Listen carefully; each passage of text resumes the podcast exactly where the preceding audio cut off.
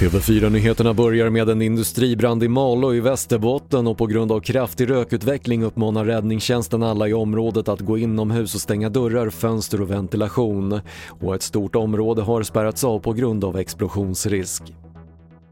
Så till USA där protesterna fortsätter i Minneapolis efter att en vit polis dödat en svart man vid ett ingripande i söndags.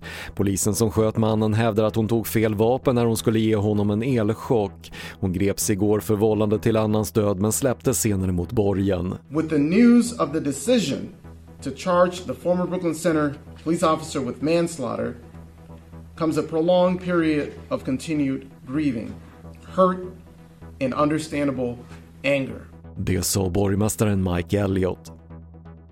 Och nu under morgonen presenteras vårbudgeten som regeringen förhandlat fram med Centern och Liberalerna. Störst utrymme får ett antal satsningar på att hantera effekterna av pandemin som arbetslösheten.